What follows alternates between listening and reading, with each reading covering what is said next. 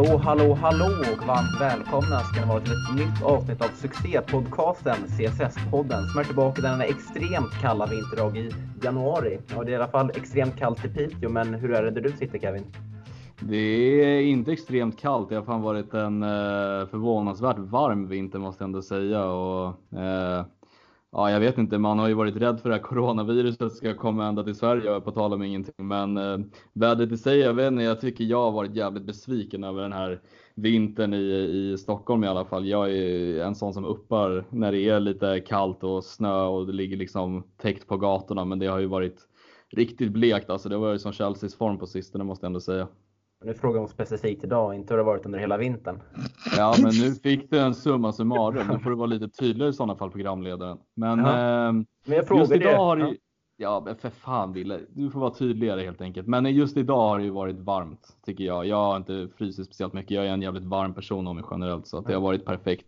Nu fick du ditt Ja. svar. Ja men härligt, tack så mycket. Och som ni alla hörde så är även Donny med i samtalet. Du avslöjade lite där nu när du skrattade till. Ja, men först så börjar Kevin basehounta mellan coronavirus och novemberdagar och olika Jag kände att jag flög iväg lite för mycket där faktiskt. och så, sen så sätter du dit honom. Ja, det här avsnittet har börjat bra. Men ja, fantastiskt kul att vara tillbaks. Ja.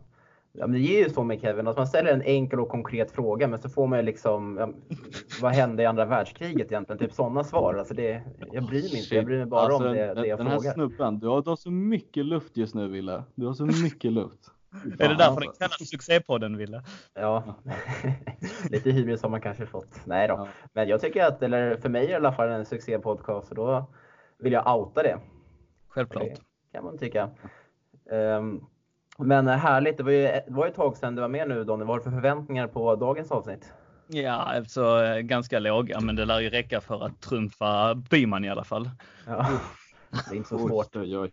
Stackars Björn. Stackars, Är han med lyssnar jag på Ledley Kings knä istället. Nu får jag betala för den, för han kommer på medlemsresan också. Nej, ni har skött så bra grabbar. Jag ser väldigt mycket fram emot att, att vara med och när ni slutar bjuda in mig så får man ju bjuda in sig själv, eller hur? Det var ju det som hände igår, så att eh, fantastiskt kul att vara tillbaks. Får vi se om det blir lite bra gaffel också, men det tror jag nog. Ja, men du är allt- alltid varmt välkommen att med. Det är bara att vi har haft, eh, vi har haft lite, för- förutom mig, Kevin och Mattias Byman, så har alltid, han har ändå haft lite andra gäster också den senaste månaden, vilket har varit extremt kul att det är många som vill vara med och ställa upp och snacka lite i CSS-podden. Absolut. Som lyssnare är det ju fantastiskt uppskattat också. Jag tyckte Lukas gjorde jättebra ifrån sig i det här förra specialavsnittet också. Så att eh, det är ja, mer av den varan. Ja, Ja, sen så, som vi var inne på också, jag vill bara säga att det är ju inte svårt heller att bänka Mattias, så att det är bara att köra.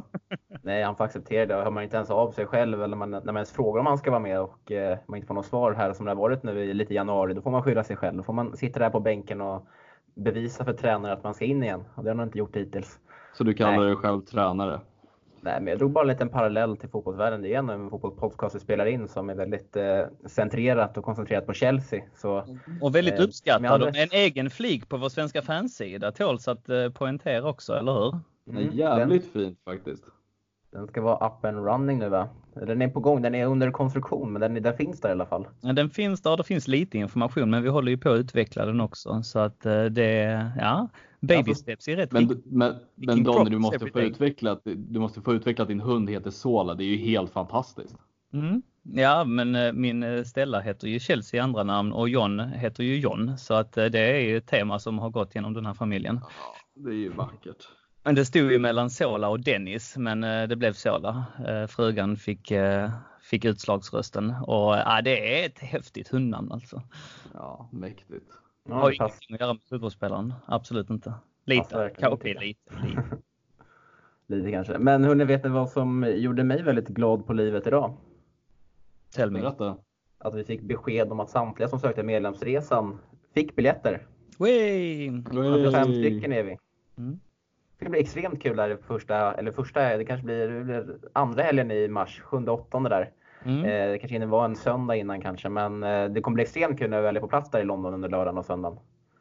Vi var ju inne på det, lite synd att matchen eh, flyttades till eh, söndag men eh, det går ju liksom inte att påverka så att det är ingen idé att, att sura för det. Då får man göra det bästa möjliga av det. Men det är match på söndag och ett härligt gäng som samlas. Jag har gått igenom listan vilka det är. Det är en hel del namn som jag inte träffat innan men det är en hel del namn som jag har träffat innan också som jag ser fram emot att träffa och de jag inte har träffat innan får man ju eh, säga så här diplomatiskt ser jag ju givetvis fram emot att träffa. Så att eh, ett härligt gäng. Er två grabbar också. Vi har ju gafflat på här väldigt länge och det känns som jag känner er. Men det slog mig ju nu. Jag har ju fan aldrig träffat er IRL så att säga. Så att det ska bli fantastiskt kul.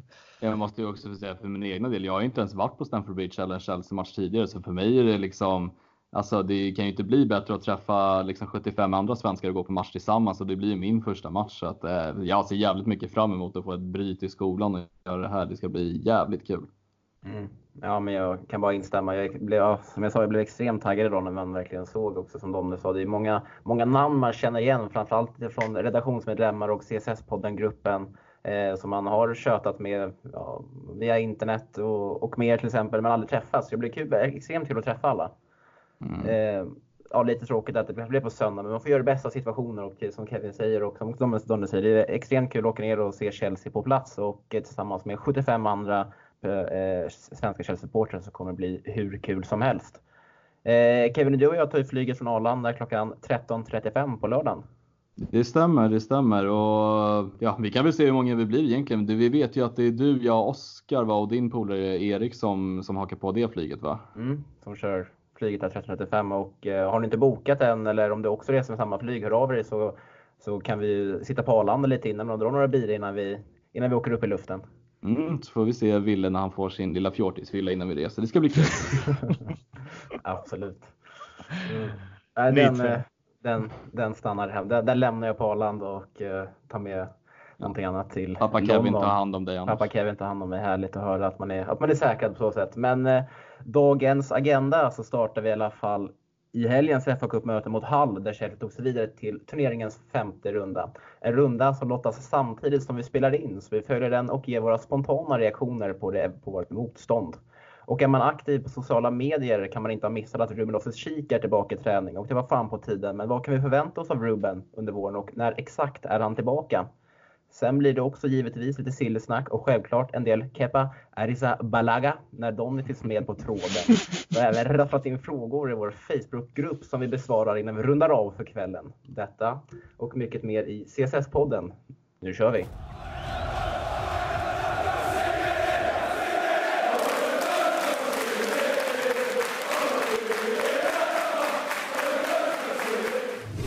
Ja, uttalade jag Kepa Arrizabalaga rätt där, tror ni? Ja. Två, ja, två plus kanske. Två plus. Ja. Hyfsat. Ja. Jag satt på en sån här Google översätt eh, innan vi spelade in och lyssnade hur man egentligen skulle säga hans efternamn. Jag har fått lite kritik, eller framförallt från Kevin och, eh, och Wiman här, att mina avtal, eh, avtal uttal ja. inte är on point. Så, den, så jag försökte sätta den spanska där. Ja, men jämför du med Mattias Henriksson så är du eh, alltså så jäkla godkänd så du anar inte. Där har vi Willian och, och säger.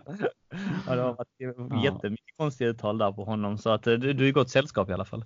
Stackars ja, Mattias. Han är ju inte ens med i den här podden just nu och han får skit för det också. Men, ja. ja men nu var det Henriksson, det är en annan Mattias. Jag, ja just det. Fan. Ja, ja. Det är småländska som kickar in där. Roligt att göra narr av dem som inte har chans att försvara sig. Olika bäss. Ja precis. Fina fina eh, Mattias. Fina Mattias. Ja men i alla fall, vi, alla, vi såg ju på Chelsea-matchen i lördags.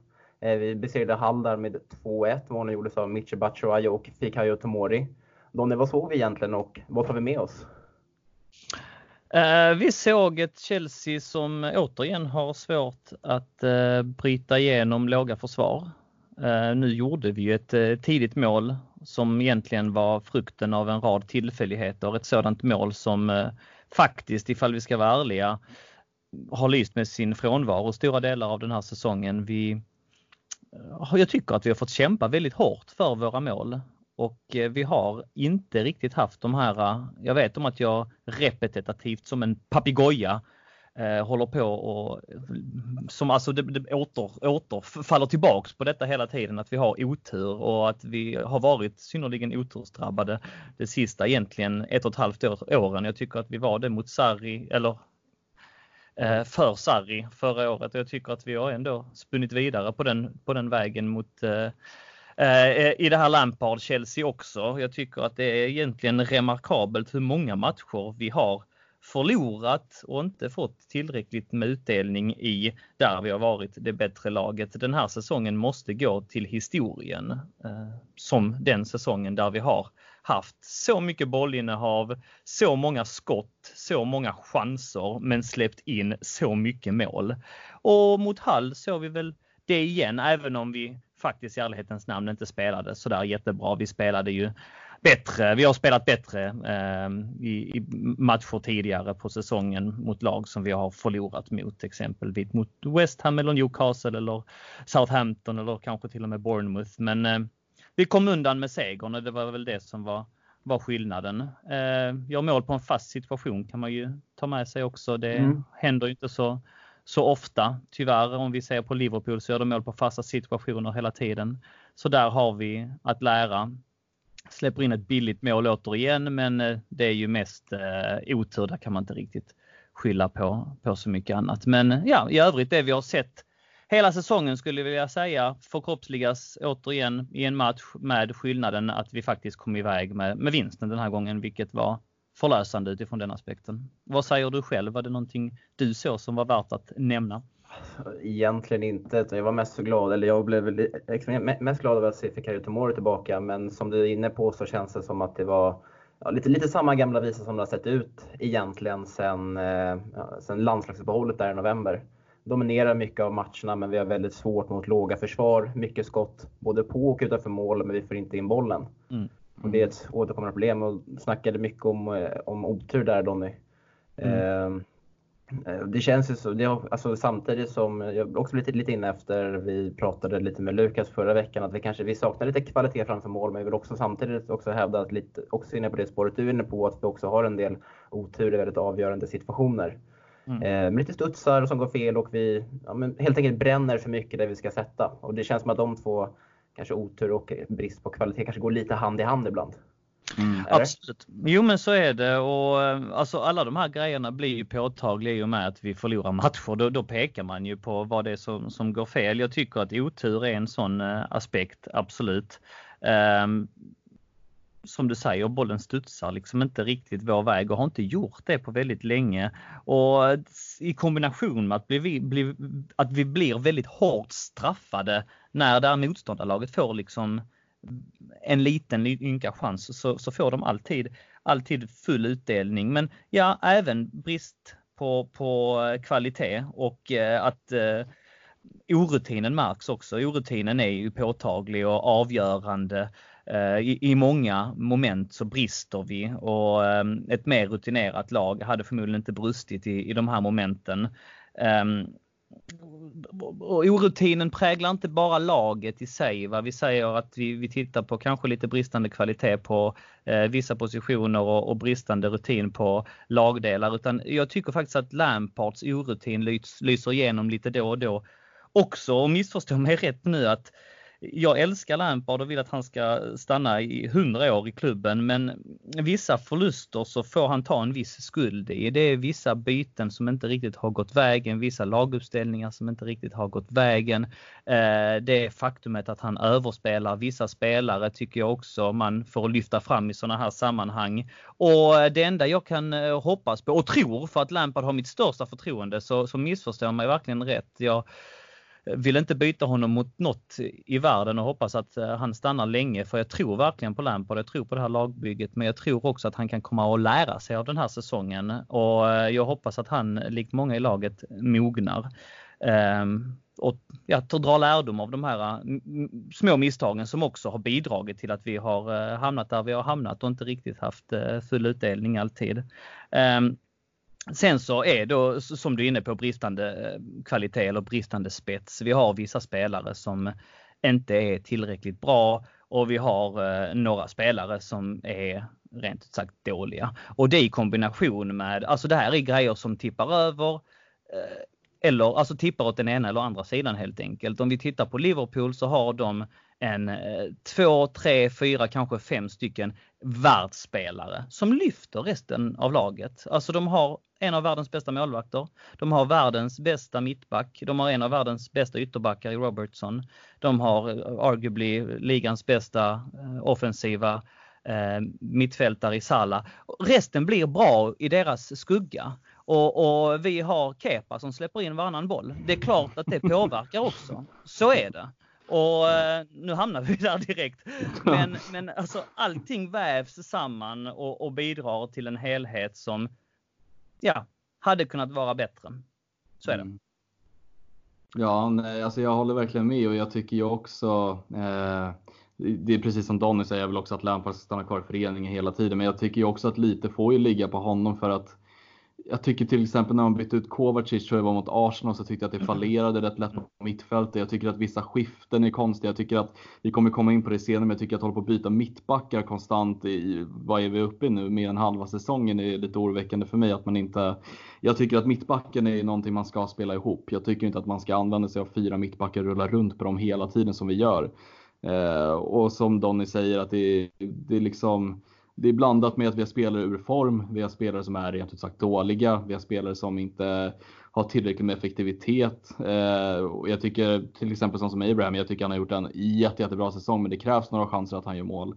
Eh, och Batshuayi har ju inte varit ja, speciellt tongivande på sistone. Han gör väl några mål i kupperna ibland liksom, men that's it. Så att, Eh, summa summarum, jag tycker ju både laget och Lampard får ta en viss mån kritik för liksom som det ser ut just nu. För jag tycker Lampard också bör någonstans hitta en nyckel till att lösa upp detta. Eh, för det, det såg så bra ut i början men det liksom nu ser det i princip likadant ut de flesta matcher vi spelar. Även de när vi har mött Arsenal också. Det är liksom ett genomgående tema att vi har svårt att dyrka upp försvar just nu. Mm. Och det är oroväckande.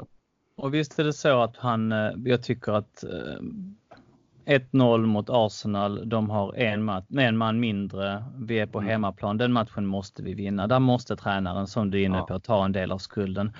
Eh, likadant som man inte, man får, man får vara försiktig så man inte liksom polariserar att det är bara någons fel. Vad du tycker att vi gör, gör bra inledningsvis här i programmet, att vi pekar på många olika faktorer. Och, och det, det tycker jag är ett vettigt förhållningssätt. Men likadant så blev ju Lampard väldigt hyllad eh, mot Arsenal-matchen förra gången eh, på bortaplan, alltså i slutet av december när han gjorde det här Mounty-bytet och, och vi vann. Va? Eh, med, med 2-1 gjorde William, man, vi förändrade matchbilden helt i andra halvlek och, och eh, Ska man vara helt ärlig där så var ju det lite flyt också. William får ju bollen för långt ifrån sig, passar in den, den kommer bakom Tammy Abraham som snurrar runt, får iväg ett ganska dåligt skott som går mellan benen på Leno. 2-1. Men Lampard blev superhyllad och det var taktisk triumf. Vad hände i matchen efter?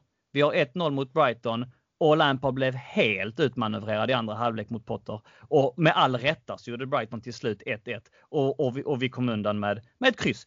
Återigen, den matchen var vi ju rent ut sagt dåliga. Det var en av, av de här matcherna som vi faktiskt inte borde vunnit. Där var vi ju skulle vi ha spelat 1-1 va. Så att åt båda hållen lite sådär va att vi kan prestera väldigt bra när vi har lite vinden i seglen. Men vi kan också presterar mindre bra och det är ett kollektivt ansvar som fördelas ut på många olika faktorer. Ja, jag lite tänker lite på senaste tiden också att det känns som att Frank Lampard är lite velig i sitt coachande också. Att han mm. har liksom två agender på något sätt. Att han ena matchen kan, kan han spela de som han anser, eller som de flesta anser är i bäst form just nu och de som, är, som har den största chansen att uh, vinna matchen med.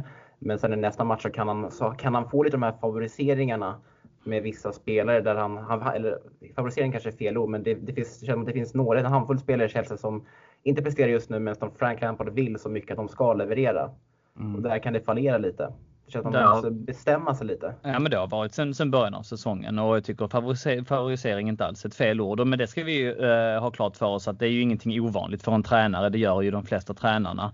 Uh, men att det också blir påtagligt i sådana här situationer när man liksom pekar på en rad olika faktorer. Och det är klart det är så att, och man är ju försiktig med att kritisera och jag vill inte heller kritisera Tammy Abraham men uh, jag, jag, tror ju att om vi nu snackar spets, som ni, ni pratade mycket i förra programmet om just den här spelaren som ska göra det lilla extra där framme och sånt där. så i stunder har det visat sig att han inte riktigt har det än. Mm. Att han har visst, han har gjort en bra första säsong i ett Chelsea som spelar fyra eller som ligger fyra i tabellen med mil upp till toppen.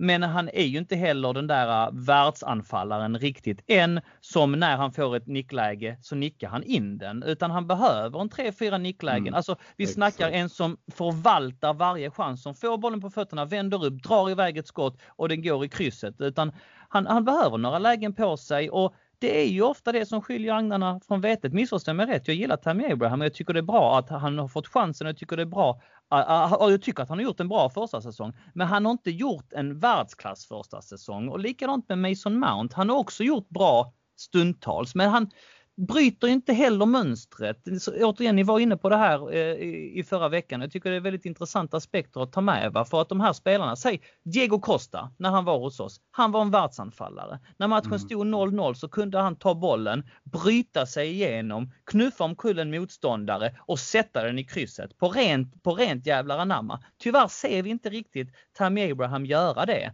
Och mm. Eh, när ingen annan heller inte får riktigt den uppbackningen och när alla andra är liksom sådär bra men inte världsklass. Alltså bra men inte superbra. William bra men inte superbra. Mason Mount bra men inte superbra. Christian Pulisic, ja han har väl kanske haft lite mer av det här mönstret. Men då blir det svårt, alltså det blir lätt att det står där och väger och att det faktiskt faller över på ett oavgjort och en förlust snarare att det tippar över på andra vågskålen.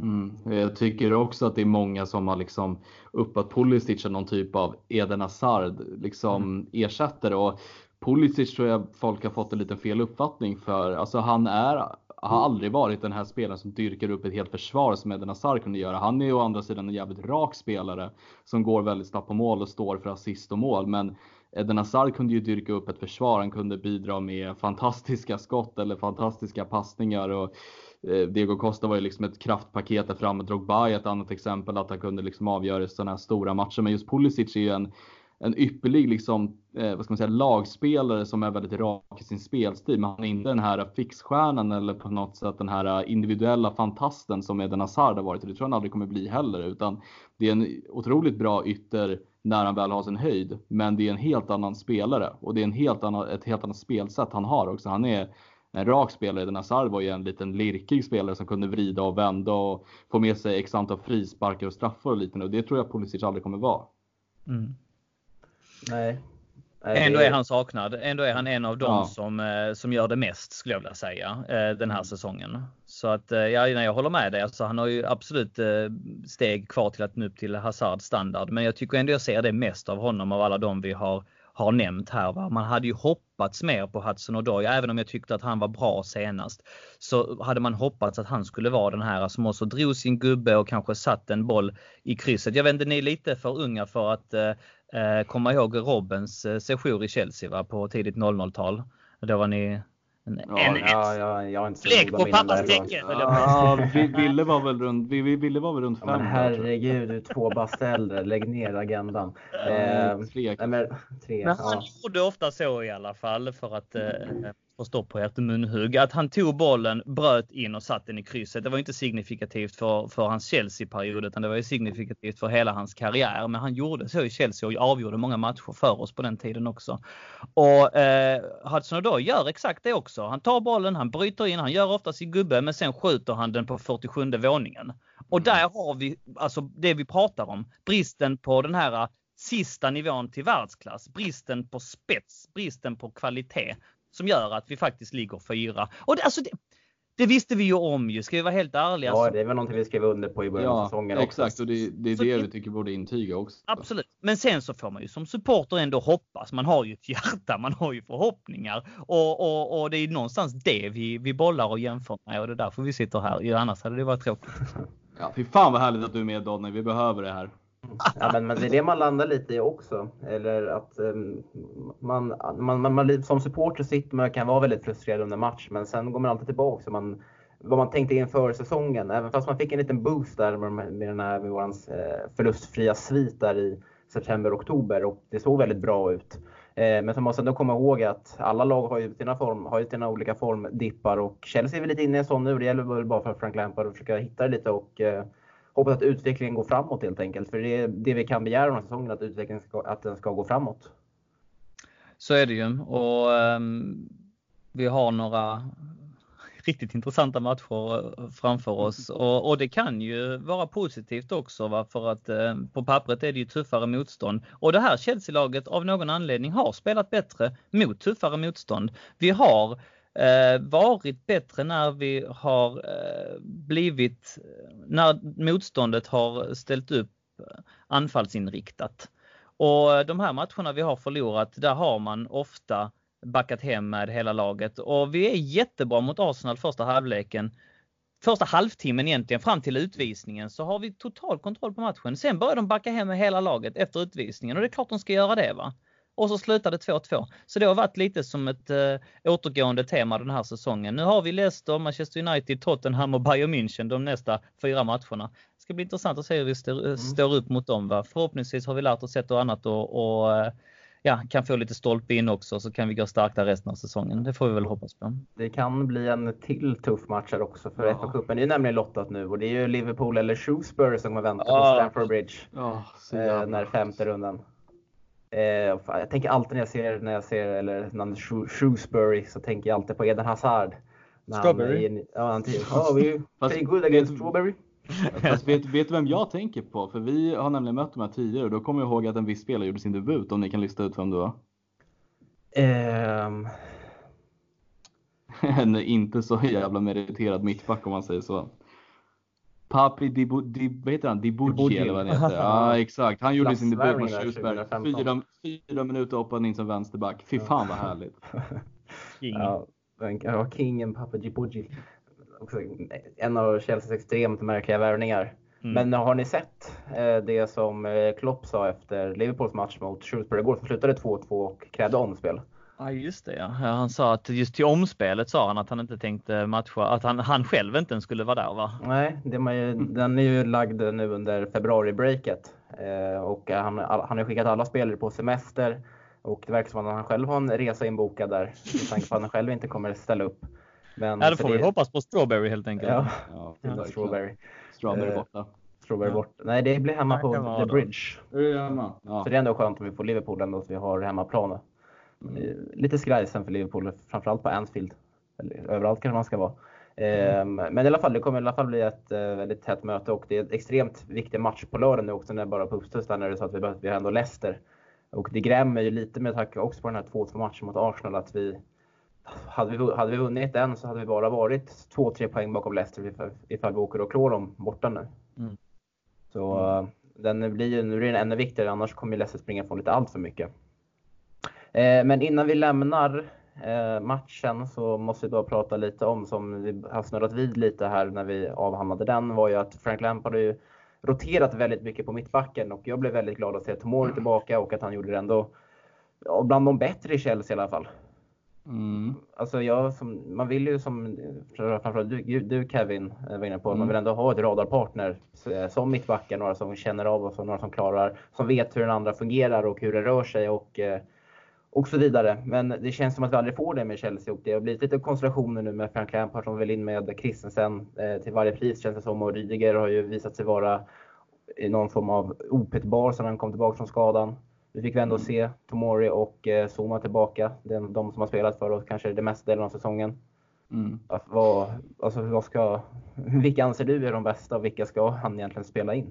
Alltså jag personligen tycker ju att har alla våra mittbackar den liksom största höjden de kan nå eller den bästa formen de har, då tycker jag att det bästa mittbacksparet vi har är Tomori och Rydiger.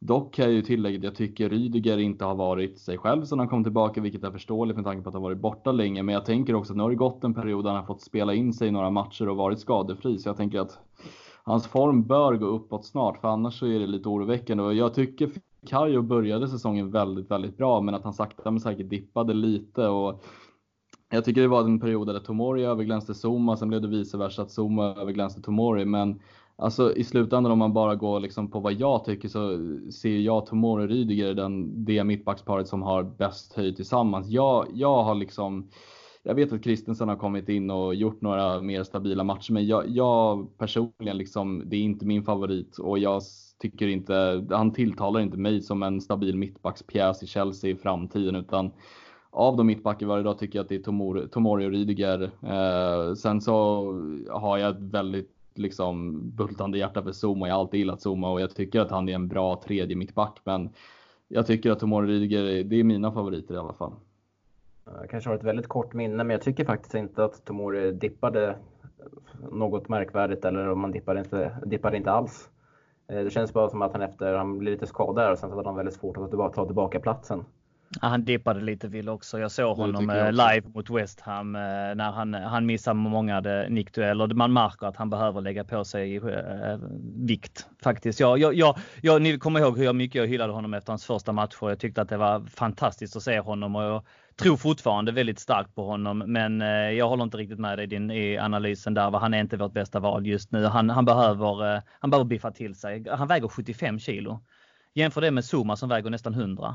Jag säger, det är absolut inte allt, men det märktes i några matcher här på hösten. Jag, jag var som sagt på Chelsea West Ham där han blev dominerad flera gånger i anfallet och, och eh, eller av anfallet där han, han missade många nickdueller och när man gör det så hamnar man också på efterkälken, vilket han gjorde. Han är ju vindsnabb, men han hamnade inte riktigt tillbaks i position och jag tror att det var det som gjorde att han också tappade sin plats. I min bok för att svara på den frågan så är det, man kan inte peta Rudiger. Jag håller med om att han har eh, inte riktigt levt upp till förväntningarna efter sin skada. Men eh, jag börjar köpa allt mer det här ledarskapsargumentet. Ju mer säsongen går, folk har skrikit på det hela säsongen och jag har tänkt att ah, men det är nog bara ursäkter och sådär. Men mer och mer så ser jag att vi behöver ledare på planen och det känns gott att se honom skrika och styra och ställa mm. lite grann och peka med hela handen så att han är opetbar och med all rätta. Och sen bredvid honom ska Kurt Zuma spela. De, måste få spela ihop sig och eh, när de båda liksom hittar formen så tror jag att det kan bli riktigt bra. Jag skulle vilja säga att det är så pass bra så att jag, jag kan inte riktigt se att någon, vem skulle vi värva in där för att, ja, realistiskt. Det blir så roligt när de här diskussionerna för övrigt ett sidospår nu dyker upp i CSS-podden-gruppen. vi måste värva, ja men vi måste värva Oblak. Ja men hur realistiskt är det? Ja, alltså vi måste nej, ju förhålla oss lite rea alltså realistiskt till det. Och det är klart jag också vill ha Van Dijk i Chelsea, men det kommer ju aldrig hända. Men av de mm. realistiska namnen, jag kan inte riktigt se att någon går in och faktiskt kan göra det på förhand bättre. Rudiger är en världsback. Alltså är han skadefri och har en bra säsong bakom sig, då, då, går han som första val skulle jag vilja säga in i Tysklands backlinje. Kanske inte första val, men han går in där. Zuma likaså. Han går in i Frankrikes lag. Jag ser liksom inte riktigt att någon kan gå in och göra det på förhand bättre utan att det ska vara en, en jättechansning. Men visst, de har tappat, tampats båda två med dålig form. Men att det är bra fotbollsspelare som jag tror är våra bästa eh, lösningar på mittbackspositionen just nu. Så, så är det. Ja, alltså problemet känner jag bara är att eh, när motståndaren väl stänger ner Jorginho, man ser ju hur det går i uppspelen för både Rydiger och Zuma. Det, det, alltså det känns som att det inte håller. Absolut. Det, det, det, det är någonting som måste slipas på. förbättra sig. Det, det håller jag med om. Och äh, även, eh, då, det hade ju inte varit fel om de bidrog med något mål framåt då och då mm. också. Jag menar Van Dijk nickar ju in bollar på löpande band. Det hade vi i mittbackar som gjorde innan också. John Terry exempelvis. Alltså, det var ju farligt varenda gång vi hade en fast situation. Det är det inte längre. Men eh, nej, så att det är klart att de områdena att förbättra, eh, absolut. Men av de fyra, jag håller ju med er analys av Kristensen också. Jag tycker att han har gjort det helt okej okay när han har spelat sista. Men ah, det är någonting med, med eh, mittbackar, med både Tomori och Kristensen som gör att det inte riktigt ser skräckinjagande ut. Man blir inte riktigt rädd och de släpper in för mycket, släpper till när det väl, det blir farligt varje gång. Eh, jag vet inte om det bara är lättare att peka på dem, men, men i nuläget känner jag mig tryggare med, med Zuma och Rudiger. Ja, ja alltså jag, men jag, som jag säger, det är framförallt om, om man kollar ur, på, ur, ur defensivt, defensivt perspektiv så tror jag nog också att det är nog vår bästa lösning. Men med tanke på ändå hur den moderna fotbollen ser ut och hur Frank Lampard vill spela så kanske det viktigaste så behöver vi faktiskt en bättre bollspelande mittback. Och, eh, så jag är också inne på, men jag tycker att Rydiger ska spela tillsammans med typ en Tomori. Som ändå kan sköta mm. upp spelen lite bättre. För vi, vi blir av med bollen direkt när, när Jorginho kommer, kommer, kommer ur matchbilden och på grund av motståndarnas press. Och för Rydiger och Thomas skulle oftast bara bort bollen. Vi behöver mm. någon som kan bryta linjerna lite bättre. Men det är, jag tycker också det beror ju faktiskt helt på hur vi väljer att spela. Väljer vi att spela med alltså, mittbackspar som ska vara bollförande mittbackar, ja då kommer vi ha problem så som Zuma och eh, Rydiger har sett ut. Men det går ju att lösa ett uppspel utan att använda sig av att mittbackarna ska slå någon banbrytande passning upp till en anfallare eller upp till en mittfältare. Det handlar ju mer också om att mittfältet får ju etablera sig och röra sig lite mer och visa sig på tommare ytor och ta tag i, i uppspelen själv. Jag menar alla lag i världen förlitar sig inte enbart på att mittbacken ska stå för i princip alla uppspel upp till anfall, upp till ytter eller liknande. Sen fattar jag vad du menar Vill att vi behöver ju mittbackar som kan rulla runt bollen och känna sig trygga och kanske inte bara slå iväg den direkt. Och det är ju där lite problemet är. Men precis som Donny säger, det här med nyförvärv hit och dit. Alltså, kollar man på någon realistisk värld, ja då blir det Louis Dunk, då blir det Nathan Ake. Det är ju mm. de kvaliteterna Exakt. vi kommer få in. Vi kommer aldrig kunna få in Skriniar, vi kommer aldrig kunna få in van Dijk. Alltså, mm. inte ens om till tid tror jag skulle kunna få in sitta på bänken i Barcelona, utan det är liksom Louis Dunk, det är Nathan Ake. Det är de värvningar vi kommer välja. Då väljer jag också hellre kanske att, jag har ju varit inne en del på Ake, men nu i efterhand så känner jag liksom så här, ja, Tomori, Zuma, Christensen, Rydiger, ja det är de mittbackarna. Jag väljer dem före Ake och Louis Dunk för typ 50 miljoner, vad är det, 50 miljoner pund eller vad det mm. ligger på. Det är, jag, jag, vill inte lägga ut en halv miljard på Louis Dunk från Brighton, det, det gör jag bara inte. Nej, och den det har riktats lite grann om tidigare. Koulibaly, hon, han, honom skulle vi ha klippt för några år sedan känns det också som. Så att eh, ja, det är lite där vi, där, där vi hamnar rent på mittbacksfrågan. Ja, det, eh, det, känns som att det vi varit inne på också nu i januari, att man får in, nu under januari får vi inte in något bättre alternativ än vad vi redan har, men man får avvakta och se vad som finns tillgängligt, tillgängligt under sommaren. Det mm. Där det kan röra på sig ordentligt när alla säsonger är avslutade. Eh, men om eh, vi ska gå in och snacka lite silly season då, så stänger fönstret bara om ett par dagar. Mm. Kevin, du har ju lite, eller du har ju väldigt bra koll på silly season. Ja det, det, har ju, ja, det har ju blivit en del skriverier nu på sistone, men eh, det som det har väl ryktats mest om var ju Piontek nu från, eh, från Milan på sistone. Och du hade en liten intressant nyhet du droppade precis innan Donny hängde med i eh, vår diskussion. Vad, vad var det du såg med ditt spanande öga? Nej, men jag såg att eh, Piontek har börjat följa Chelsea och Ross Barkley på Instagram här under, under dagen och det känns väl inte som någon tillfällighet. Nej, alltså det är ju alltid svårt att spekulera i sociala medier och ryktesvägar och speciellt i Italien där det är mycket lösa rykten som går. Men sanningshalten i det, ja, alltså Piontek tror jag blev erbjuden till Chelsea. Han har blivit erbjuden till Tottenham bland annat också och hans prissumma är ju den är ju väldigt bra för att vara eh, en spelare som blev köpt för cirka 35 miljoner euro tror jag att det var eller något sånt där. Vi har ju varit ryktas om så ska det ligga på ungefär 27 miljoner euro som man ska behöva dega för Piontek och Eh, ja, alltså vad kan man säga om honom egentligen? Han hade ju en superstart i, i Genoa och exploderade med mål. Sen när han kom till Milan så har det ju ebbat ut lite. Han har ju inte varit sig lik sen, sen den starten han fick Genoa. Han bombade in några bollar även i Milan i början av säsongen. Sen så har ju Zlatan kommit dit och petat honom. Han har varit rätt blek förra säsongen, slutet av säsongen. Så att det är svårt att veta vart man har honom. Han har ju en bra ålder, helt okej okay summa. Eh, skulle nog kunna gå lösa i januari. Jag tror att han vill bort från Milano. Han har ju inte fått så mycket speltid så att uh, why not? Är Piontek någon som tilltalar dig Donny eller är du ens överens om att vi behöver få in en till anfallare i januari? Uh, jag vet inte riktigt. Jag tycker faktiskt ärligt talat att uh, Michi Batshuayi inte har fått någon sådär riktig chans. Det hade varit roligt att se honom få en 4-5 matcher i rad. Men med det sagt så med Giroud uppenbarligen då inte alls eh, i, i Lampards planer och vill förmodligen bort också. Så ja, någonting som folk inte eh, känner till, eh, tror jag, i stor utsträckning är ju att jag faktiskt är halvpolack. Min, min mamma som jag inte har någon kontakt med eh, är från Polen och jag har ju släkt i Polen. Så att jag faktiskt skickade iväg frågan här tidigare till min kusin som bor i Polen och för att beskriva Piontek som ni helt korrekt uttalar honom. Ja, fan vad fint. Ja, Fredag heter han alltså i eh, efternamn. Eh, för att Piontek betyder fredag. Ja, mm, sidospår. Nåväl. Eh, och, och, som Kevin mycket riktigt säger så eh, exploderade han ju på, på scenen hösten 18 och gjorde en halv jävligt bra säsong för Genoa där han gjorde mål på allt. Och jag har i dagarna eh, kollat Youtube-klipp på hans mål och det är en mångsidig anfallare som gör mål på. Han är väldigt bra på huvudet. Han är bara 1,83 lång men han är väldigt bra på huvudet. Nickar in väldigt många bollar från svåra lägen också. Men också gör eh, eh, mål från olika på olika sätt. Va? Det är lite tap-ins, det är lite skott utifrån, det är lite kontringar eh, där han bryter igenom och så vidare. Och han gjorde det rätt så bra när han kom till januari där. Eh, rätta mig om jag har fel. Visst var det i samband med att Milan släppte Higuain till oss som ja, precis, de, exakt, de, skulle precis. ha? Ja. Och det var ju Genas dyraste försäljning till Milan där på 35 så att det stämmer.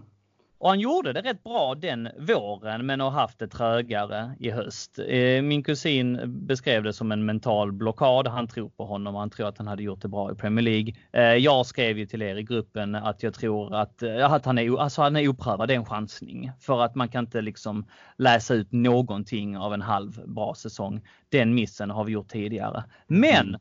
Och nu kanske det tar hus i helvete. Står det mellan honom och Cavani så är, lägger jag alla mina ägg i eh, Piontek-korgen. Alltså vi går inte på en sån. Nu har ni snackat upp den här Cavani i tidigare poddavsnitt som någon jäkla drömvärvning. Ja i helvete Kevin, nu är du ute och cyklar. 33 år, en lön på 360 000 i veckan. Den dansen har vi väl dansat innan med namn som Torres, Shevchenko, Eto'o, Higuain, Pato. Har vi inte lärt oss någonting av det? Nej, föj fan långt bort med Cavani. Alltså ska vi värva en anfallare, vilket jag för övrigt inte alls tycker är den eh, positionen vi mest behöver förstärka. Jag kan förstå om Tammy Abraham är långtidsskadad, vilket vi inte riktigt vet i nuläget, förmodligen inte. Och Giroud ska bort, att vi behöver förstärkning, men inte i form av Cavani, snälla. Men för mig, alltså jag förstår ditt argument, men för mig blir det också svårt. Om vi skulle värva Piontek, då lär det inte bli ett kortare kontrakt. Och säg att vi binder upp honom på fem år ger honom en rätt hyfsad lön. Nu vet inte jag vad han sitter på Milan, men vi kommer ju behöva dega ut en bra lön för honom också. Risken är ju också att om vi får en typ, eh, ja, någon, någon flopp av den här snubben så kommer vi behöva sitta med ett lån på honom också till olika klubbar genom hans kontrakt. Och det är ju lite det jag är orolig för också. Men det är som du säger, med Cavani så kommer det en väldigt hög lön, men där kanske vi får ett kortare kontrakt och någon typ av backup till eh, till Abraham. Jag, jag, liksom, jag tycker bara att Cavani har väl varit en mer etablerad anfallare än typ Igoin som var ju lite utför. Cavani har ju blivit petad av Icardi som har väl ändå ansetts vara en av världens bästa anfallare när han väl har spelat. Så att, jag vet för mig, alltså, ja, det är väl klart att Piontek tilltalar väldigt mycket. Jag tycker Cavani tilltalar mig fortfarande en del. Och jag, sen just när man läser ryktesvägar så låter det ju mer och mer som att Piontek är väl närmre Chelsea. För just Cavani-spåret var jävligt, jävligt hett för några dagar sedan. Nu har det dött lite på sistone och Piontek är väl det det skrivs mest om. Och, ja, det, det blir ju jävligt spännande att se vem det blir till sist, om det blir någon. För jag, Men, jag vill bara tillägga det också, jag tycker det, det blir lite så konstigt om vi inte skulle värva någon när vi har överklagat det här fönstret också. Det är konstigt och det är konstigt att det är så pass tyst som det ändå är de här mm. sista dagarna. Men bara för att adressera det du sa, alltså, tänk om det blir, tänk, ponera att vi skulle varva Cavani som vi gjorde då med Higuain sent i januari. Och vad, vad ska han tillföra? För det, vi har en match mot Leicester den första februari som han inte kommer vara med i. Garanterat inte. Sen är nästa match Alltså det är nästan i slutet av februari. Vi har det här uppehållet. Sen ska vi möta Manchester United. Säg att han hoppar in i den matchen. Sen mm. efter det har vi 10 matcher kvar på säsongen.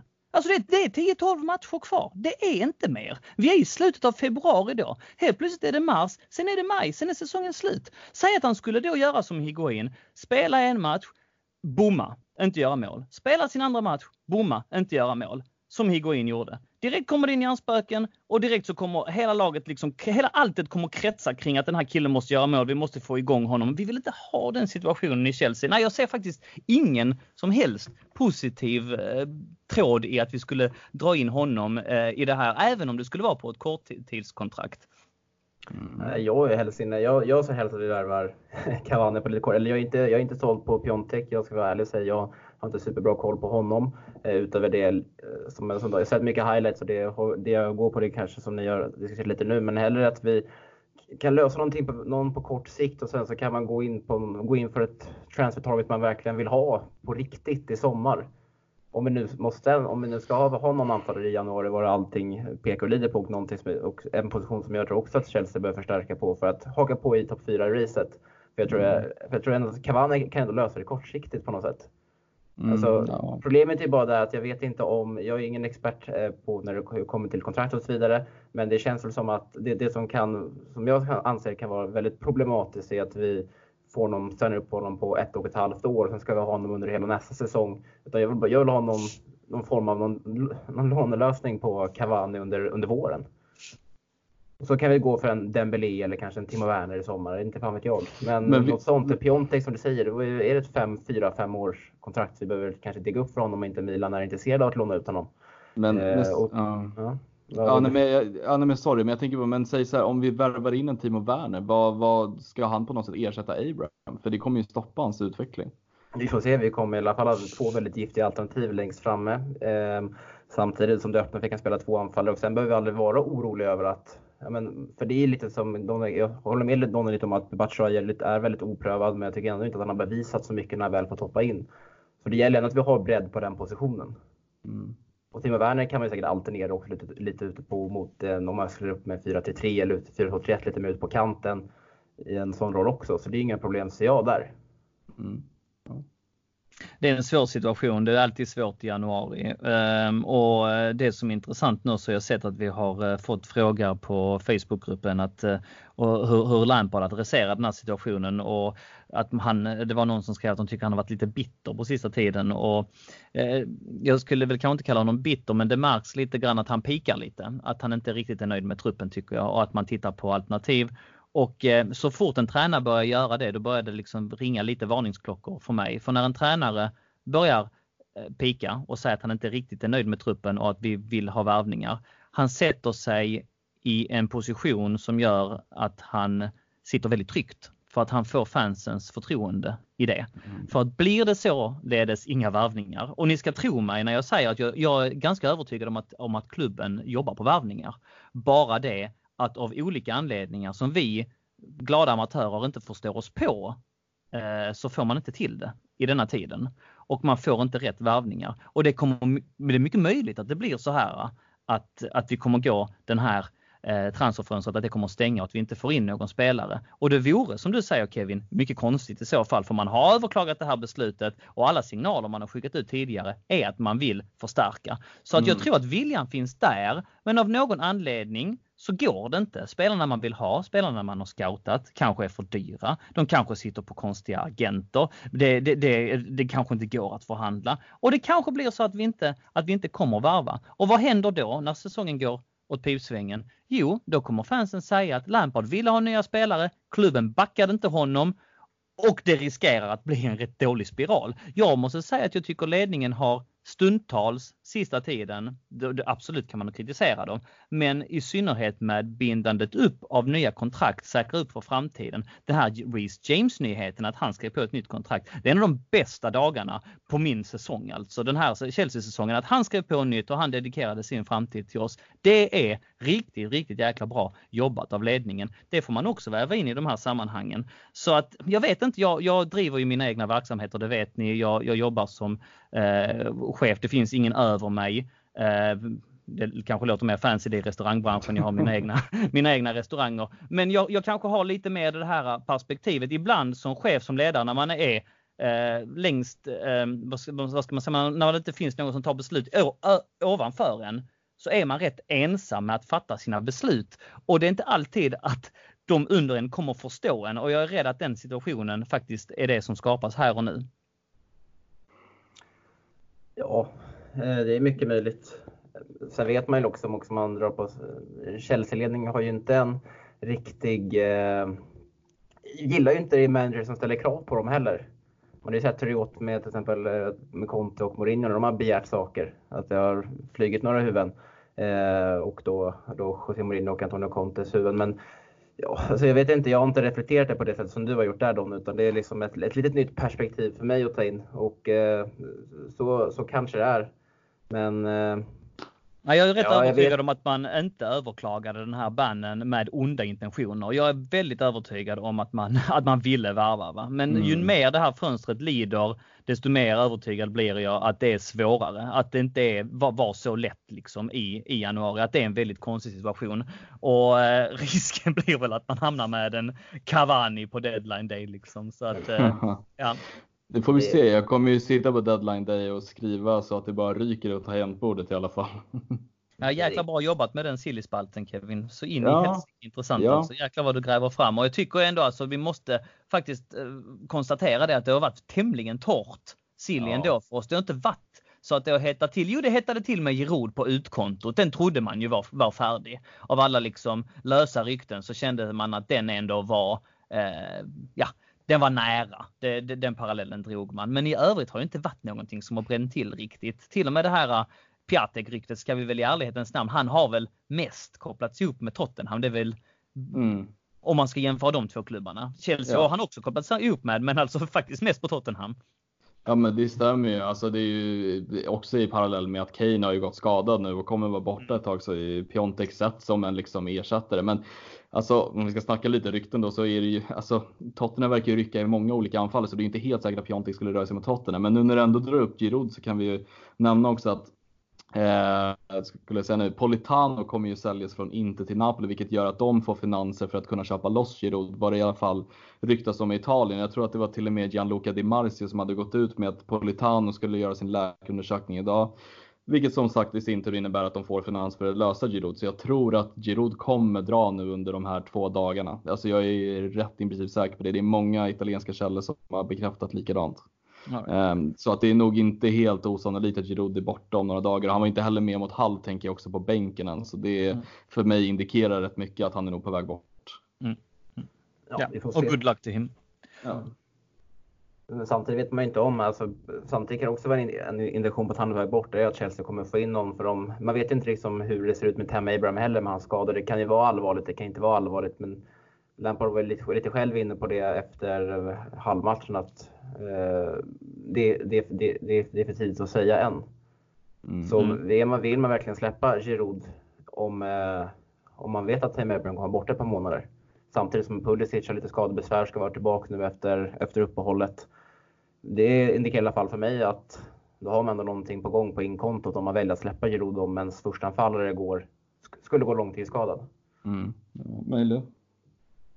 Eh, så vi får se helt enkelt där. Men Donny, du skickade en liten intressant artikel i CSS-podden grupp om att Guaita kanske kan vara något kort, kortsiktigt alternativ istället för mm. Kepa Arrizabalaga. Mm. Arrizabalaga. ja, um, hur mycket tid har ni? Kör hårt. Jag vill höra, jag vill höra din långa sång av Kepa. Kör. Det är också så roligt CSS-podden. Donny ska vara med. Är det någonting ni vill höra? Alla bara ja, Kepa.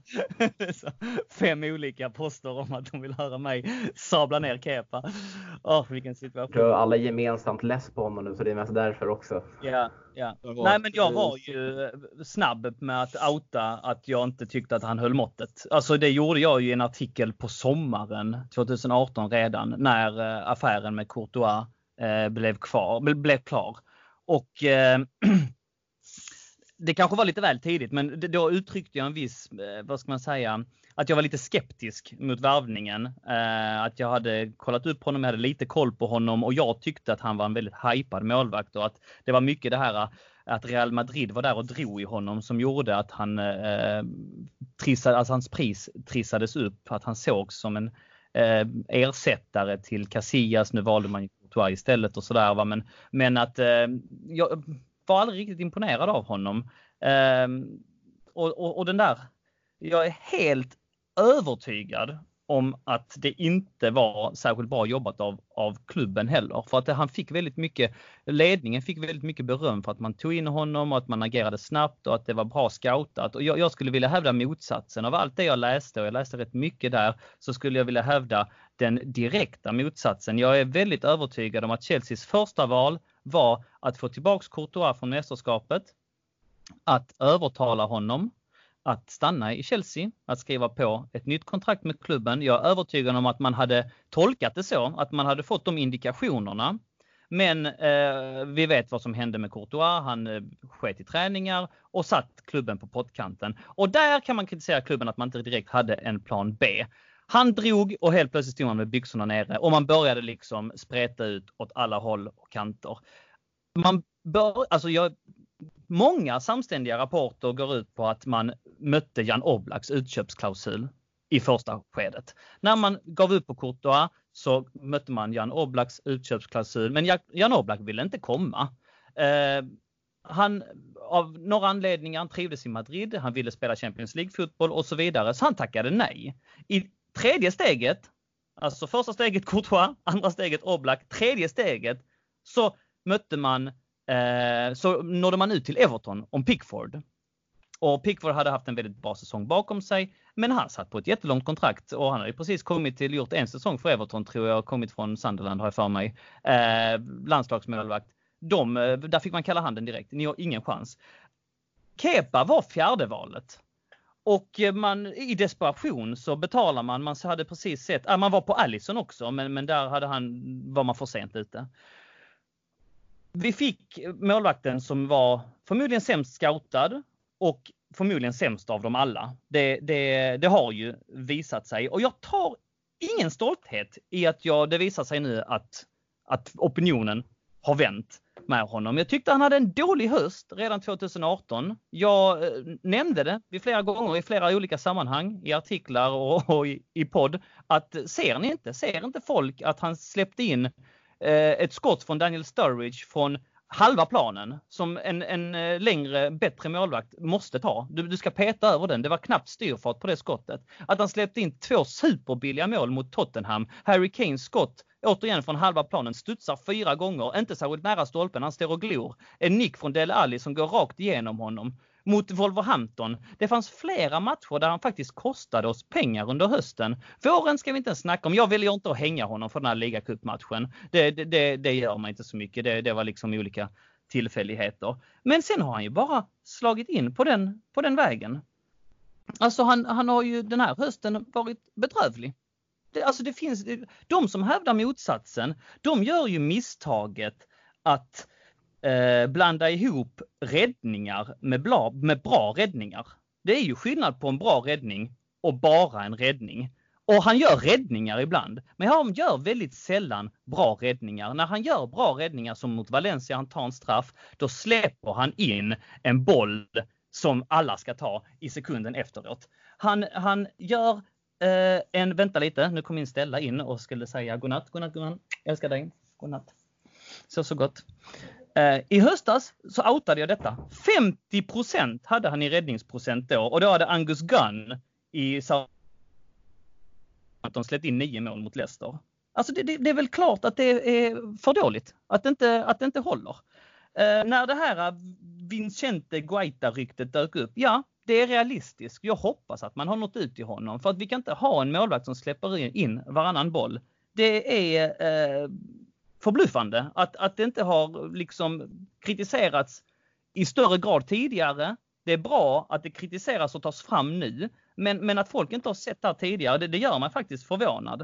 Eh, och det är väl där jag, jag landar med Kepa, att eh, när vi pratar om brist på kvalitet i, i laget så är den sista utposten helt enkelt för dålig. Han hör inte hemma på den här nivån. Och folk säger att han är ung. Det är han inte. Han är 26 år gammal. Peter Käck var ung när vi värvade honom 2004. Han var 21 år gammal och han dominerade direkt. Var, varför ska vi ha mer, förklara det för mig någon. Varför ska vi ha mer förståelse eller varför ska vi ge den här Eh, målvakten mer chanser? Jo, det ska jag tala om för er. Det är för att vi har bränt ner så mycket pengar i honom och att man ser dum ut. Och det är det här, den här politiken bakom som retar mig. För att vi sitter och skapat den här dumma situationen mycket pengar. Man säger men köp Jan Oblak i sommar, köp Roma. Skulle vi bli laget som först bränner nästan 80 miljoner pund på Kepa Arrizabalaga för att sen bränna då 90, 100. Det är det de kommer gå för de här målvakterna. Det är ju orealistiskt. Det kommer inte hända. Dessutom har vi redan fått kalla handen från Jan Oblak så att det, det, det finns liksom ingen substans i det på något sätt. När det här Gaita-ryktet dök upp då kändes det som att det eventuellt kunde hända. Och han är 33 år gammal, nyss fyllda ska vi säga. Han hade kunnat vara en bra målvakt för oss i fem år framöver. Och med all respekt, jag tar egentligen vad som helst just nu. Och det här idiotargumentet grabbar som jag får höra hela tiden. Det tog De Gea en säsong att bli bra. Minns ni inte De Gea? Han var ju jättedålig första säsongen. Ja men bara för, jag fattar inte det argumentet. Bara för att han på något sätt gjorde den resan. Skulle det innebära att alla spanska målvakter som väger lite lätt gör den resan? Ja men nu har han ju fått nästan två år i klubben. Enough. Det är inte det att vi måste värva in en målvakt för att ge honom konkurrens. Han måste ersättas ifall vi vill bli ett bra lag. För man kan inte ha en målvakt som släpper in varannan boll. Nej, men det är väl framförallt eh, det generella att alla tycker att ja, men den här första inlärningssäsongen och så, och så hävdar de det att, det att man kollar på de Gea också, att han hade den men sen blev han bättre. Eh, men ja, jag håller ju, jag, jag, just nu håller jag med allt du säger och jag, jag har ju varit lite kepa-försvarare framförallt under hösten och tänker att jag kommer i alla fall tro på honom under våren och ge honom chansen och hoppas att det verkligen blir bättre för honom. Men just nu så ser jag faktiskt ingenting som visar på att han kommer vara Chelseas målvakt eh, hösten 2020. Mm. Han har varit alldeles för katastrofal. Det bara stämma in i allt du säger. Han har alldeles för katastrof, katastrof, katastrofal säsongen igenom. Även fast man står en kanske en liten uppåtgående trend slutet av förra säsongen i början på den här. Men sen det är bara då dalat ner fullständigt. Och Kevin, jag, jag utnämnde honom till en av världens sämsta värvningar igår när vi hade vår diskussion. Mm. Ja, nej, verkligen. Det kan jag intyga. Ja, brutalt då. Men, men denna, som att han kostar 750 miljoner kronor. Han har kostat Chelsea ja, vad är det, var det fem, mellan 15 till 20 poäng den här säsongen? För den summan också. Om när de bara kollade krasst på statistiken. Mm. Det är alldeles för dåligt och jag är med också. Det, jag ser också det, Chelsea kommer inte splasha 9, 90 eh, Eh, till 100 miljoner pund på en ny målvakt. när Man redan gjort den investeringen i Kepa. Så då är det bättre att man tar en sån som Goita. Som ändå har varit ruskigt bra i Crystal Palace år. Det får man ändå ge honom. Eh, och eh, som du säger, han kan, kan lätt vara en väldigt bra målvakt för Chelsea ett par år här framöver.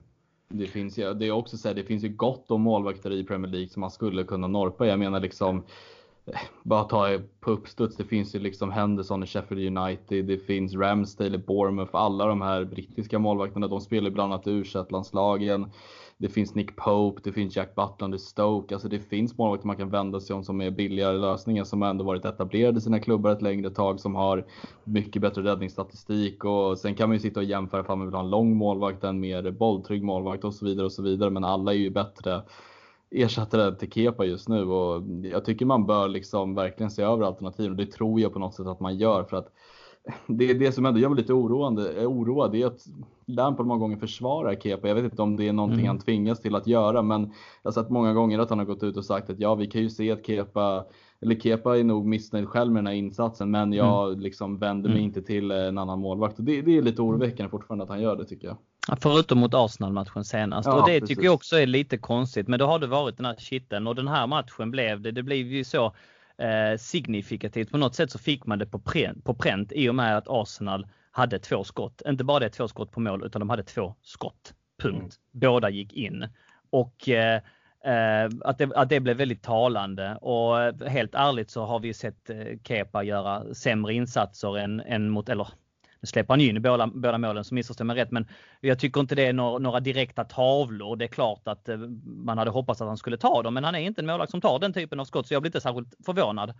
Men, men efter den matchen så tyckte jag mig ändå utläsa av Lampards kommentarer att nej nu, nu är det faktiskt nog. Nu vill inte ens jag försvara honom längre. Och eh, han sa något i stil med att eh, nej men det är som, som med alla andra att man måste eh, ibland eh, komma tillbaks och, och ja, kämpa för tröjan när man är i en, i en dålig form, sa han. Så han outade ju att han tyckte att eh, Kepa var i dålig form och så vidare. Så att eh, ja, undrar vad som, som händer nu. Um, jag ja, blir ju inte förvånad om, om man fortsätter för man har ju skapat en, som sagt, en situation där man egentligen blir tvingad att använda honom väldigt mycket. Alltså vad är alternativet? Han har kostat oss så mycket. Det är att se dum ut och jag tar ju det. Hellre mm. det än att fortsätta säsongen med honom för att så är det va. Men, men jag blir inte förvånad om eh, han eh, står i mål eh, igen mot, mot Leicester. Nej, det kommer nog säkerligen göra. Eh, Om vi inte får in någon målvakt heller tyvärr. Exakt. Jag är faktiskt eh, väldigt intresserad av, eller jag kommer, kommer i alla fall följa situationen med Dean Henderson i alla fall väldigt noga. För det är ju en målvakt som är utlånad från Manchester United till Sheffield. Och så, mm. Samtidigt så har ju som har varit ruskigt bra i Sheffield. Han har varit en, en av ligans bästa målvakter där. Mm. Eh, samtidigt som han precis har gjort, eh, signat upp de Gea på ett eh, långt och mm. fett kontrakt. Så där borde det rimligtvis finnas en öppning för han är nog inte intresserad av att komma tillbaka till varken Sheffield eller till, eller till United som tvåa. Mm. Men nu är det ju så här att nu, nu håller vi på liksom att skjuta vilt eh, omkring oss. Det är därför jag tyckte att det här med Guaita-ryktet var intressant. För att det var ju ett rykte. Det var ju, även om det kanske inte var ett trovärdigt rykte, men det var ju ändå ett rykte som poppade upp både på Twitter och eh, jag tror det var Daily Star som kom med det och så några som hakade på. Men, men och, och nu kanske jag greppar efter halmstrån, men jag har inte läst någonting om någon annan målvakt. När folk liksom slänger sig med vi borde satsa på Donnarumma eller vi borde satsa. Ja, det vill ju jag också. Absolut, jag håller med om att Jan Oblak är en världsmålvakt. Och jag håller med om att om man vill nå toppen så måste man ha en världsmålvakt. Men precis, jag väger in den här realismen kring det. Jag tycker ändå det är lite mer realistiskt att man värvar in Guaita och jag hade välkomnat det. Din Henderson, absolut fantastisk målvakt. Men frågan är hur realistiskt det är också. Han har ju uttryckligen eh, sagt att han vill komma tillbaka till Manchester en gång och kriga om, om den platsen och sådär. Det kan ju givetvis förändras, men det finns ju ingenting som pekar åt att han, att Chelsea skulle göra ett närmande mot honom i nuläget och än mindre pekar det på att Sheffield skulle släppa honom. Ja, alltså nu, alltså nu inte direkt i januari utan i så fall till, till sommaren. Men det får man, det får man i alla fall se. Men det är lite det som är lite roliga, roliga med, med Siljesnack, att man ändå kan sväva iväg lite och eh, sätta sina egna eh, trupper och drömvärvningar och så vidare.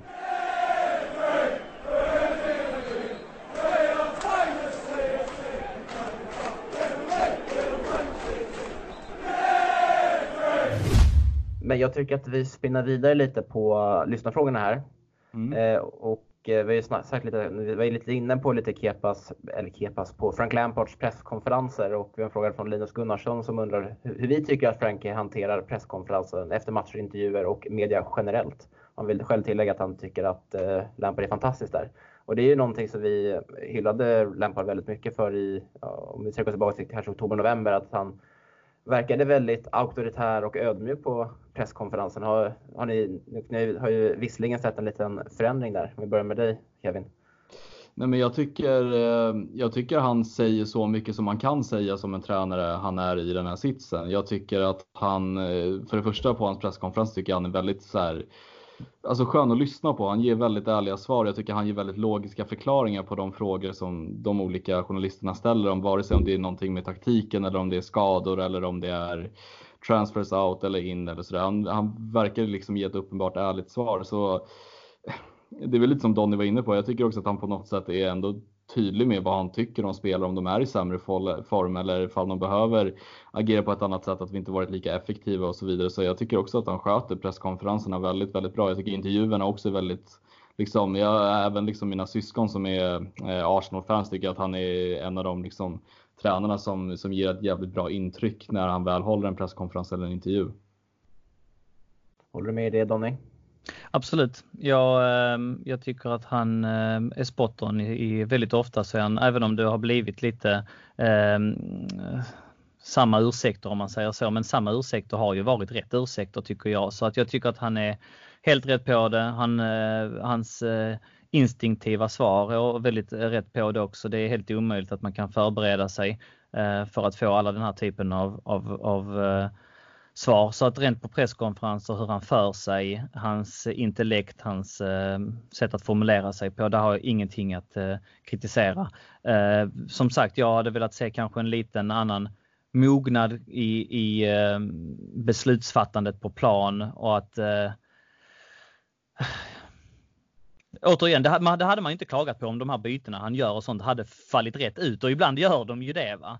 Men, men att, eh, att just där så hade jag väl kanske haft lite mer att önska. Men jag vill inte byta honom mot någon och jag tycker att det är en väldigt eh, intelligent man med, med eh, stor respekt och som jag tycker att vi ska hålla hårt i i, i många år framöver. Mm, absolut. Eh, jag delar, delar den synen med er och Henrik Auvinen eh, Eh, ställer frågan, eran syn på spekulationer om att vi är bättre utan Kanté på plan? Det har ändå varit en liten vattendelare här under säsongen, i alla fall den senaste tiden.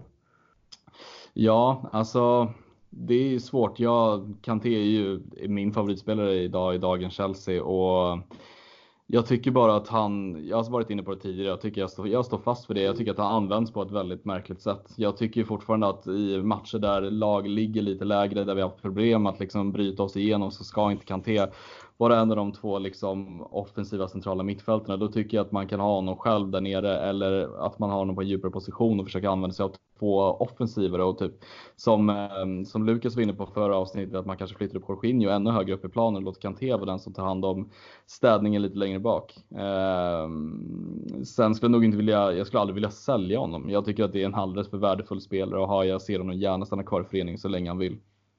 Eh, så det är lite min take på det i alla fall. Ska man sälja Kanté Donny?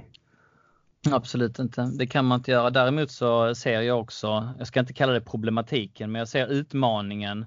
Kanté i min bok vår enda världsklasspelare eh, som vi har.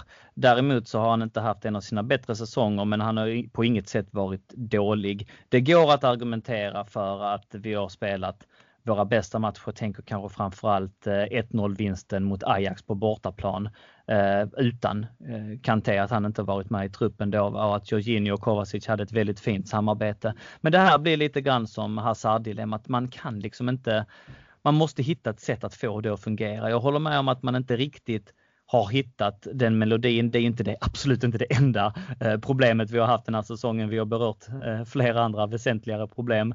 Eh, men, men att man har en bit kvar där och om man hittar det så vore det absolut mycket bättre. Men att sälja Kanté, verkligen inte. Det, det går inte. Dessutom så eh, återigen i ehm, säger emot dig Kevin att det finns för många som menar på att Kanté inte är en defensiv mittfältare. Vi hade Sarri som var väldigt fast i den övertygelsen. Vi hade eh, Lampard nu som är väldigt fast i den övertygelsen. Vi hade Sola som gick ut i en intervju i höstas som sa att, att eh, Sarri eller att, eh, att eh, Kante är ingen defensiv mittfältare. Han är en tvåvägsspelare. Han är inte Makalele. Han är inte he's not a sitting midfielder sa han. Och eh, Ranieri använde inte heller honom som defensiv mittfältare när han var som bäst i Leicester.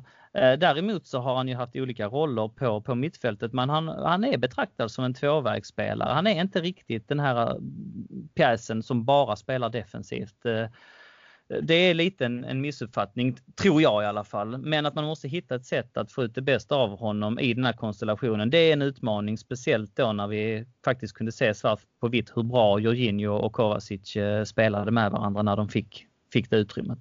Och sen måste vi ändå vara överens om att hans främsta egenskaper ändå ligger i defensiven. Det håller jag med om. Det håller jag med om. Men han bidrar rätt mycket. De, alltså jag, det här är inte baserat på vad jag, jag tycker också att han är. I, I min bok är han en mer defensiv mittfältare än vad han är offensiv. Men han är ing, det är för, för många tränare som menar på att han inte är en sitting mittfielder. Jag har precis rabblat de här och som har mm. använt honom i den här rollen. Någonting ser ju de. Alltså det måste vi omfamna. Sen vad vi här står på sidlinjen och vill spela. Alltså de kan ju inte vara idioter de här tränarna. Alltså, så att det uppenbarligen har blivit beskrivet på det sättet. Det är väl värt att lyfta. Mm.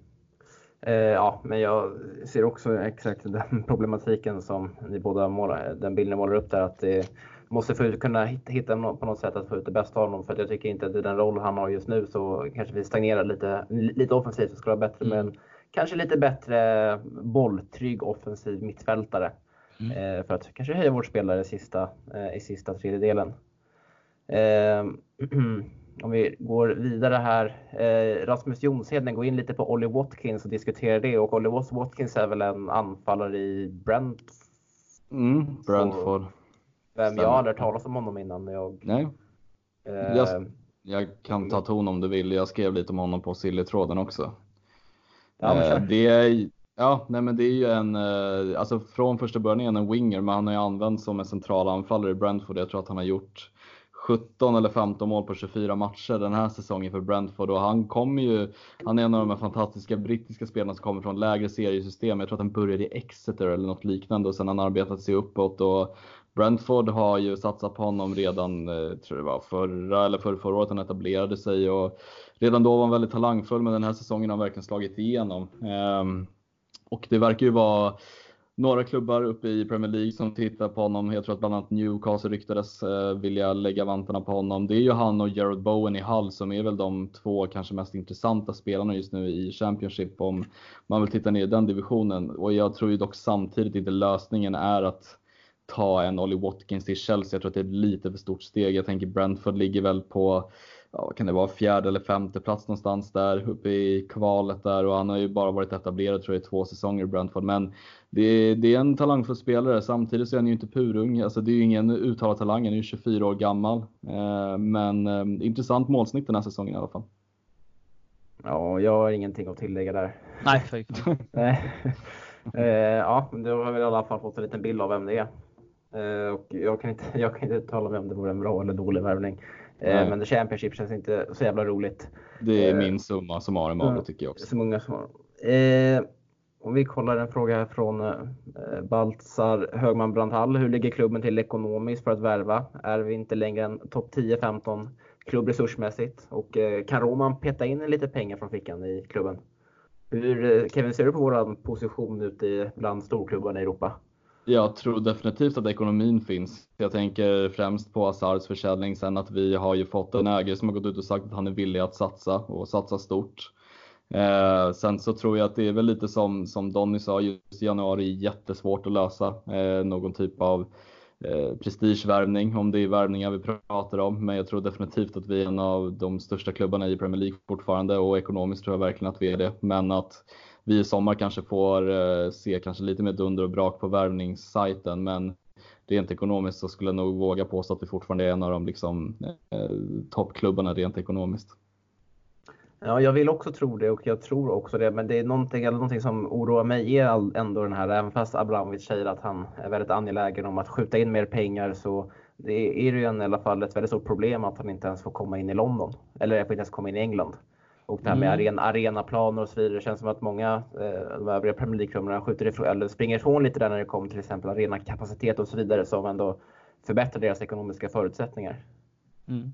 Nu, eh, nu har det ju kommit fram lite rapporter på senare tid att man ska ompröva hans eh, arbetsansökan och att han eh, närmar sig att få komma in i England igen och vi får väl hoppas på det, att det i så fall rasslar till på de fronterna. Så att det har varit väldigt tyst om det eh, väldigt länge ju. Men eh, vad det verkar som så bryr han sig väldigt mycket och i november kom det ut rätt många artiklar, bland annat i Daily Mail, eh, som spred sig då till eh, övriga mediafältet där det bekräftades att Abramovic inte hade några planer på att eh, sälja Chelsea överhuvudtaget. Så att jag tror att hans intresse för klubben är, är fortfarande väldigt högt och att han eh, eh, siktar på att få komma in och jobba i landet så småningom igen och att det då kanske händer lite mer just kring arenan och sådär. Men, men eh, rent ekonomiskt så går det inte dåligt för Chelsea. Man, eh, man, man drar in liksom, man, man eh, har stadig ekonomi och som sagt säljer spelare på, gör, gör bra spelarförsäljningar och dessutom så går det inte dåligt för Abramovic. Är det så att han vill skjuta in pengar i klubben så kommer han göra det. Men däremot så har man ju alltid förhållit sig till att man inte vill betala överpriser för spelare och säga vad man vill om den strategin. Den har ju också gjort att vi har hamnat med spelare som Zappa Costa och Danny Drinkwaters. Det vet man ju aldrig på förhand, men eh, man, man, det är ju någonting som man har kommunicerat utåt att man vill ju förhandla. Man vill inte Uh, ja, se dum ut. det kanske Nej, därför man satsar så mycket på Kepa också. men ja, men uh, ja, nåväl. Um, lite nya uh, nyheter om, om hans visum som sipprar ut lite grann och jag tror att vi kan kanske få höra mer om det inom de närmaste månaderna. Sen vet vi också, som jag tror, tror var inne och sa lite att Chelsea kan, de har pass god ekonomi utan Abramovic också, att de kan försörja sig själva eh, och mäta sig också med de stora drakarna. Mm. Eh, de har byggt upp den här klubben sen Abramovic kom ekonomiskt. Eh, sista frågan här då innan vi börjar runda av från Daniel Sundqvist. Mycket surr om vänsterbacksplatsen. Fakta är att Alonso har, en, har fantastisk statistik när han spelar och tycker att vi inte behöver förstärka den positionen. Ja, eh, för mig, eh, Alonso tycker jag har varit bedrövlig. Oavsett vad statistiken säger tycker inte jag att han har varit en spelare på planen som jag tycker har ockuperat vänsterbacken på något sätt. Emerson har inte heller varit speciellt övertygande. Jag tycker ju de prioriteringarna för mig är ju en vänsterback i alla fall i sommar. Eh, jag ser gärna också en yngre vänsterback som kan lösa upp framtiden där jag har inget gott öga för Alonso så för mig är det fel person att svara på kanske. Jag vet inte om ni tycker Alonso är hö högre rankat än, än vad, vad han är för mig i alla fall. Eh, nej, nej, nej, aldrig. Jag vill bli av med Alonso. Jag tror inte att det är en lösning. Alltså, men det, det är också som vi lite varit inne på. Vi har ju ändå sagt att eh, han har ju kvalitet lite i offensiven och funkar väldigt bra i ett eh, ja, 3-4-3 eller 3-5-2 när han har lite mer uppbackning bakåt. Men det är ju defensivt som han verkligen fallerar. Eh, både i hastighet, i speeden och i positionsspelet tycker jag. Eh, men offensivt så har han ju under, kanske därför hans statistik ser väldigt bra ut för att eh, han ändå bidrar väldigt mycket offensivt när man väl, när man väl får spela som till exempel kanske mot ja, men Tottenham borta är väl det senaste ex exempel. Pratar vi eh, Alonso fortfarande eller? Eh, ja, precis. Ja, ja, nej, men nej, precis. Han är ju ingen bra vänsterback. Han var ju en bra wingback en gång i tiden för, eh, för mm. Konto. Det är en viss skillnad på det va? när du förväntas ta långa löpningar upp med sina älgakliv och slå något inlägg och agera lite på fasta situationer som han blev väldigt hyllad av av Sarri att han kunde nicka bort bollar och sånt och det kanske låg någonting i det med tanke på hur mycket vi släpper in på fasta i år. Um, likadant var han ju ett hot framåt. Va? Han hade en väldigt fin frisparksskytt eller frisparksfot och sådär. Men som vänsterback betraktad så är han ingen vidare. Nej, det, det, är han inte och eh, det är tyvärr inte Emerson heller. Så att bakom, alltså, jag tycker dock att Aspilicueta får oförtjänt mycket skit. Jag tycker han gör det bra på vänsterbacken och han och Reece James, där, där är jag ganska trygg. Det är bakom som problemet är att vi inte har så mycket alternativ. Och problemet är ju att Reece James är skadad just nu och att vi hoppas ju såklart att den skadan inte är så allvarlig. Så att eh, för att när, när Emerson kom in mot Newcastle visar han ju igen att han inte är någon världsback, tyvärr. Så, så bakom eh, Reece James och, och Aspilicueta tycker jag det ser jobbigt ut. Eh, men nej, ja. Det är väl så jag summerar det hela. Men eh, härligt, nu har vi spelat in väldigt länge här. Ett långt avsnitt idag. Ja, jäklar vad vi har gafflat. Hoppas ja. vi har haft folk som har orkat med oss. Vi har bara, eller vi, jag har gapat en massa jävla med, med rants. Alltså ni får inte släppa loss mig. Ni måste ha med mig oftare. Jag ja, exakt så att inte allt kommer på en gång. Ja, men, ja, men exakt. Det blir liksom som att scenen är din. Det är bara att köra på för det här. Ja. Det, det behövs. Jag och Kevin lite ledigt. Jag känner, vi sitter ja, här och myser. Bara sitter och ja, njuter, verkligen. Liksom. Jag sitter och dricker en kopp java och bara lyssnar. Stämma, det är vackert. Ja, det var fantastiskt roligt i alla fall. Ja, men det är extremt trevligt att du vill vara med och vi får, eh, eller jag får bli bättre på att bjuda in dig. Och en, som det också de säger, en eloge till alla som har tagit sig ända hit i avsnittet. Ni kan ju outa vilken är. Det är ändå kul att veta lite statistik här, vilken är som kommer ända till slutet här. Det, ja, precis. Skriv gärna det i CSS-podden-gruppen. Ja, jag la ut en liten eh, eh en omröstning i slutet av hösten vilken dag ni framförallt lyssnar på podden. Det var ju framförallt på tisdagar i alla fall. Mm. Eh, man kanske borde göra en liknande där med eh, när brukar ni stänga av? ja, det är i alla fall ofta lite flamsigt i slutet sådär men ja. ja så får det. Lite trötta skallar. Men har du någonting ni vill tillägga här innan vi säger hej då? Ja, nej men eh, jag kan ju bara säga till att börja med, eller till att börja med, jag kan i alla fall avsluta från min sida att jag kommer ju skriva lite på på deadline day eh, på Svenska fans. Så är ni sugna att läsa lite silly så är det bara att ratta in där på deadline day så kommer jag försöka gräva upp de ryktena som kommer existera även fast det är torrt just nu så får vi se hur det blir då i slutet av värvningsfönstret. Så häng med på uppdateringarna där då. Mm, tycker jag absolut ni ska göra. Och jag vill gärna slå som sagt ett litet slag för medlemsresan också. Vi eh, har jobbat aktivt för att så många som möjligt ska vara med på, på denna och det har varit väldigt roligt att se att det är så många som, vad var det, 75 stycken som ansökte mm. och fick biljett. Så det kan vi absolut nämna igen. Det som händer nu är att vi försöker eh, hitta ett ställe som vill ta emot oss och eh, det är lite synd att matchen eh, förändrades eh, så att det blir avsparkstid på söndagen istället. Det måste vi säga, även om det inte finns någonting vi kan göra åt det och jag är sånt funtad att då kan man inte liksom gnälla över det heller. Men med det sagt så hade det varit lättare för oss att hitta ett ställe där vi kunde samlas på på fredagen och det varit lite roligare om matchen spelades på lördagen. Den tidiga söndagsmatchen är det alltid lite svårt att få upp ett bra tryck inför.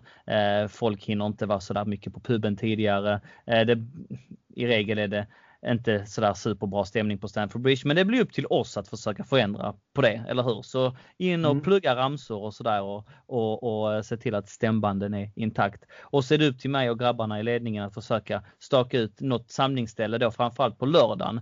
Um, vi, fick, vi frågade här nu i veckan om vi kunde kanske ta Atlas en pub som vi varit på många gånger tidigare. De har ett privat rum på ovanvåningen där man kan både hyra bartender och där får man vara lite för sig själv och sådär. Och det brukar alltid vara eh, väldigt trevligt. Vi har gjort det flera gånger tidigare, men det rummet var upptaget och dessutom sa de till oss att vi inte var välkomna i övriga, på övriga baren heller för att vi var för många helt enkelt. Och det är lite det som är utmaningen när man ska samlas på lördagar runt omkring då SW6 för att eh, barerna är fullbelagda på lördagar. De har inget problem att attrahera folk i vilket fall som helst. Va? Men eh, vi ska nog lösa någonting. Eh, håll utkik på våra kanaler så kommer det information. Um, och eh, att det blir förbannat trevligt, eh, det står ju klart sedan tidigare. Eller hur grabbar? Ja, det kommer bli grymt. Jag är lika taggad som jag var i början av avsnittet. Fortfarande lika taggad. Och vi hoppas på vinst. Ja, ja, det blir givetvis. att sätts lite agenda med vad det blir för resultat i matchen. Men... Så du bara hem och träna målbrottsrösten nu Wille? Ja, jag är det. Jag orkar inte. Han fick ändå med ett sista stick som avslut. Punchline.